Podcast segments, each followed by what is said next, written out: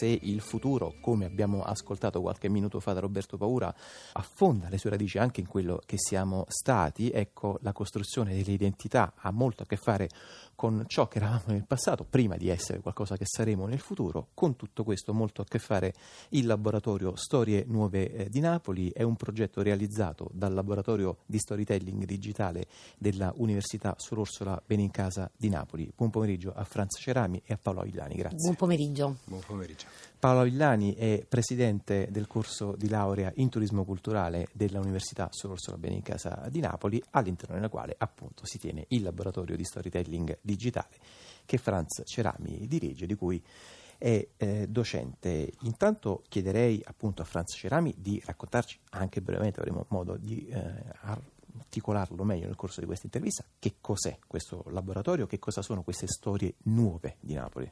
Beh, c'è una poesia molto bella di Rodari che parla appunto della eh, possibilità di creare storie nuove con storie vecchie.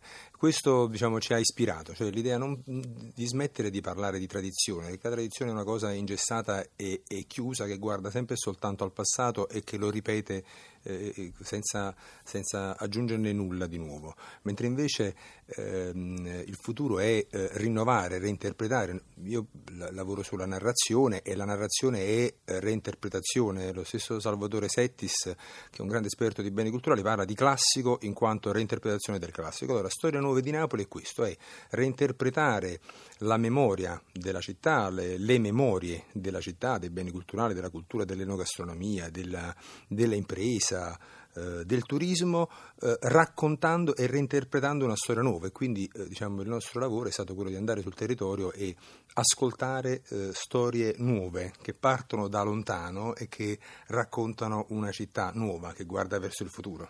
E non a caso, appunto, tra l'altro, un bel pamphlet, Salvatore Settis, si intitola proprio Futuro del classico. A proposito di ascolti, a proposito di reinvenzione della tradizione, abbiamo subito un primo contributo sonoro che chiederei a Franz Cerami di illustrarci.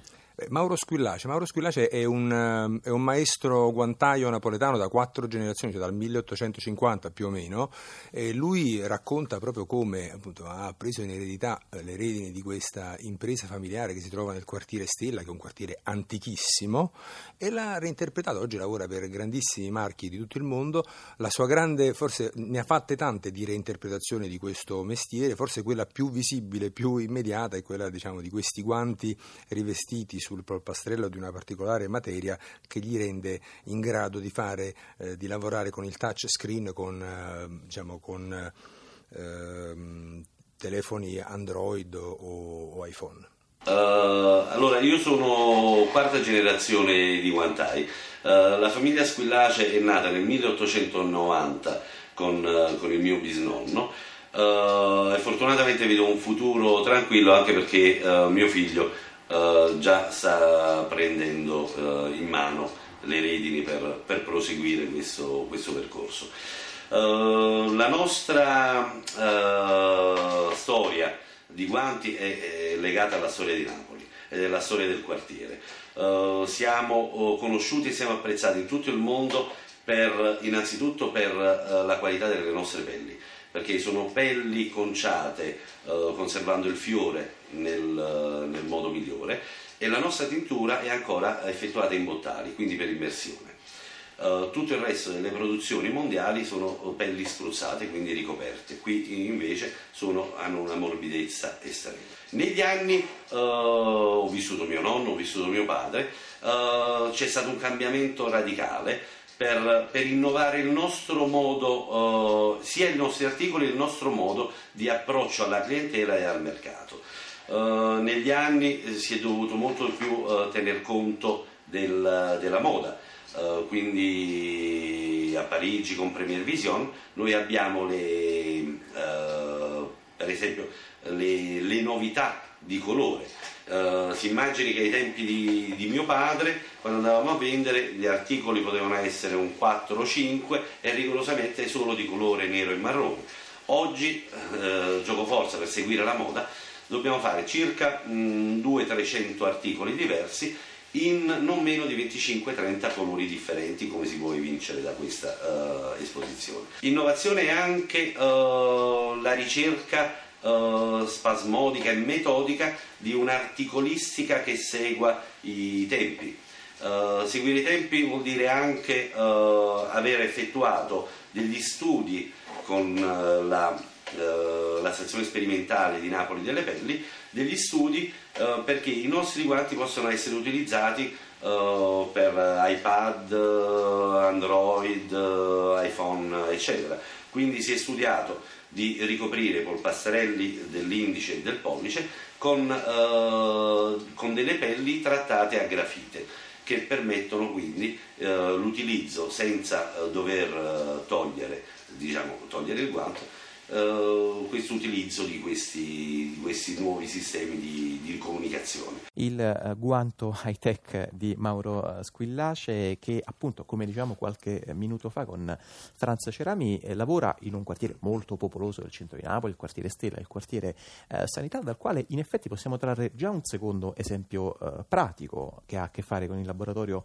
Storie Nuove di Napoli ed è per esempio la presa in consegna di una vecchia, storica istituzione museale, monumentale, le catacombe eh, di Napoli, in qualche modo sottratta alla polvere burocratica diciamo, del Vaticano e presa in consegna da un giovane molto attivo, un giovane forse non più tanto, prete di periferia, padre Antonio Loffredo e soprattutto da una cooperativa di ragazzi e di ragazze. Eh, padre Antonio Loffredo ha avuto uh, la visione, cioè, ha, ha, capito che, ha capito che eh, diciamo, se, si, se voleva eh, eh, rinnovare il tessuto di quel quartiere doveva partire dal quartiere e dalle energie del quartiere e naturalmente doveva partire anche dalla memoria di quel quartiere. Le catacombe sono un pezzo fortissimo della sanità ma sono un pezzo fortissimo della città. Cioè, raccontano a tutto il mondo una storia antichissima, le reliquie di San Gennaro, cioè, sono, eh, sono, un luogo davvero eh, molto, molto, molto denso. Uh, il progetto è stato quello di eh, affidare ad un gruppo di giovanissimi della sanità che si sono costituiti in cooperativa e che hanno partecipato ad un bando, lo hanno vinto, hanno ottenuto un finanziamento cospicuo, con quel finanziamento hanno messo in sicurezza eh, le catacombe, sono venuti addirittura a formarsi al Sororso da bene in casa per sapere come raccontare quelle catacombe eh, e poi dopo hanno fatto anche degli spin-off aziendali, cioè hanno costituito altre due, ehm, altre due cooperative e fanno un lavoro di reinterpretazione, cioè accanto alle catacombe, accanto alle reliquie di eh, San Gennaro fanno mostre di arte contemporanea invitando artisti, eh, artisti che fanno opere, quindi mischiando il sacro al profano. Franza Cerami, continuiamo ancora a raccontare qualche altro esempio che ha a che fare appunto con la reinvenzione dei vecchi eh, lavori applicati ai nuovi scenari, ai scenari attuali e contemporanei. Per esempio c'è il caso anche di un editore napoletano. Beh, c'è Edi Colonnese che diciamo, ha una libreria storica che sta in un posto importantissimo, proprio nel centro, centro, centro della città e che da sempre lavora su, eh, diciamo, sul, sulla memoria, eh? moltissimo legata alla musica anche perché si trova eh, tra le mura del Conservatorio di Napoli. Lui si è inventato una cosa, un libro divertente che è un jukebox eh, di, musica, di, musica, internazionale ispirata al caffè con anche l'aggiunta di, di, di, QR code. Ecco, secondo me questo è un modo di lavorare sulla memoria, ma non è l'unico. No? Ci sono anche grandi eh, eh imprenditori eh, napoletani come Ambrogio Prezioso che comprano, rilevano uno spazio enorme che è una vecchia fabbrica manifatturiera, Brine 69, eh, affidano il progetto ad uno studio davvero vulcanico che si chiama Vulcanica con Aldo Di Chio, Marina Borrelli, Edoardo Borrelli, che reinterpretano quello spazio e ne fanno diventare una fabbrica di terziario avanzato, al cui interno ci sono esempi poi altri esempi straordinari, perché poi questo diventa un gioco di matriosche, cioè secondo me se costruiamo una, se raccontiamo una Napoli di innovazione, eh, costruiamo mille altre Napoli di innovazione.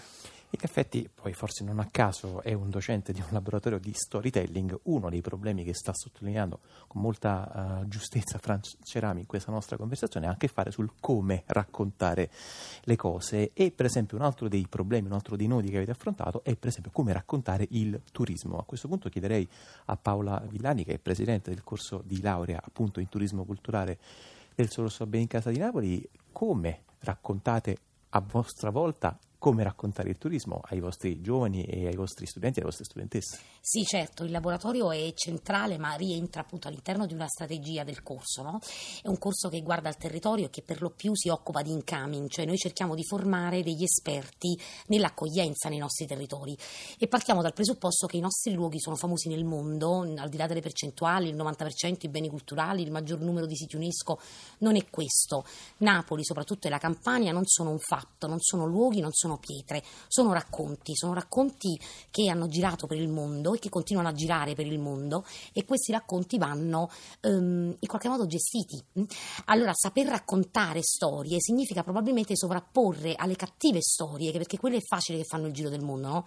È più facile far, far cattive notizie, ecco, diffondere cattive notizie. Invece ci sono delle belle notizie che però se non si rinnovano e se non sanno raccontare e non sanno affascinare, alla fine rischiano di non tradursi in un on effettivo movimento poi fisico del turista, cioè si va in un luogo perché si è sentito quel luogo. Napoli è un po', mi si permette il paragone come New York, soprattutto la New York degli anni 80 e 90. Noi già la conoscevamo, cioè noi arriviamo a New York e già ci sentiamo a casa perché la conosciamo. Ecco, Napoli è stata così. Molti viaggiatori, per esempio nell'8 e nel 900, la raccontavano e la descrivevano senza esserci mai stati, perché erano talmente tante le storie sul Vesuvio, sul na... non ne parliamo poi dell'ascesa al Vesuvio, moltissimi narratori non ci sono mai stati su questo Vesuvio e naturalmente naturalmente raccontano storie affascinanti perché accendevano l'immaginario. Ecco, sapere accendere l'immaginario credo sia la sfida di oggi, altrimenti ci troviamo, e permettetemi questo paragone, ma devo farlo, che Pompei ha lo stesso numero di visitatori di Gardaland. Ora, è molto grave questo, perché però? Perché dobbiamo saper raccontare le nostre storie, che sono storie fantastiche, cioè il materiale lo abbiamo, ma non si traducono in narrazione. Perché questo, io non lo so, forse però lo chiedo anche a voi, forse anche perché abbiamo una sorta di timore reverenziale, abbiamo sempre paura di essere blasfemi, no? di, to- di non toccare, cioè siamo attenti a non toccare l'intoccabile. Ecco, non devono essere cose intoccabili, sono toccabili con chi, naturalmente con competenza ovviamente, quindi conoscendo le cose. Penso, non so, so alla polemica che è stata fatta sulla legge di Caserta, sulla scultura contemporanea, ma dico ma pensiamo che sta morendo, che sta implodendo, una legge di Caserta dove nessuno va e ci preoccupiamo di un simbolo identitario, no? che è la nostra tradizione, la scaramanzia, di messo fuori, che ha girato il, il mondo. Allora ecco, a volte tendiamo ad essere dei classicisti solo perché abbiamo paura ecco, di commettere una blasfemia. No? Non dobbiamo aver paura di questo, dobbiamo sapere raccontare le cose però perché naturalmente le conosciamo. No? Come si dice poi, dobbiamo parlare di casa nostra, quindi solo con una profonda conoscenza possiamo rinnovarci. Quindi che non sembri strano che proprio un docente universitario dica questo, ma anche con i miei colleghi io veramente sento, perché i conservatori tendono appunto a conservare, non capiscono invece che per valorizzare dobbiamo narrare senza stravolgere, però dobbiamo narrare con linguaggi nuovi con storie nuove, perché dobbiamo trasmettere una passione, se non ce l'abbiamo noi. Mi sembrano molto nutrienti queste eh, considerazioni di Paola Villani, alle quali affianco subito un piccolo puntello bibliografico, il nuovo libro di Tommaso Montanari che si chiama sì. appunto, legandolo alla nostra puntata, Istruzioni per l'uso del eh, futuro. Volevo chiedere a Frank Cerami, prima di salutarvi, prima di lasciarvi andare, proprio un piccolo racconto di come si svolge una giornata tipo nel vostro laboratorio di storytelling digitale. Beh, ce ne sono almeno tre di giornate di tipo, cioè nel senso ci sono le giornate quelle dove, eh, racco- dove io racconto racconti, cioè dove mostro racconti di altri e come si costruiscono i racconti, quelle sono le lezioni frontali. Poi ci sono invece le giornate in cui usciamo fuori nel territorio e eh, armati di eh, telecamere, te- telefonini, armati di tutto quello che diciamo, può essere utile per raccontare, documentiamo una un'esperienza, documentiamo per esempio il maestro Squillace piuttosto che so, il, il, maestro Tubelli che invece è un grande chef che reinterpreta la cucina del Seicento napoletano. Eh e poi ritorniamo in aula e, e montiamo insieme questo racconto, questo, questi audiovisivi eh, che tra l'altro diciamo, sono disponibili su un sito che è www.storianuovedinapoli.it.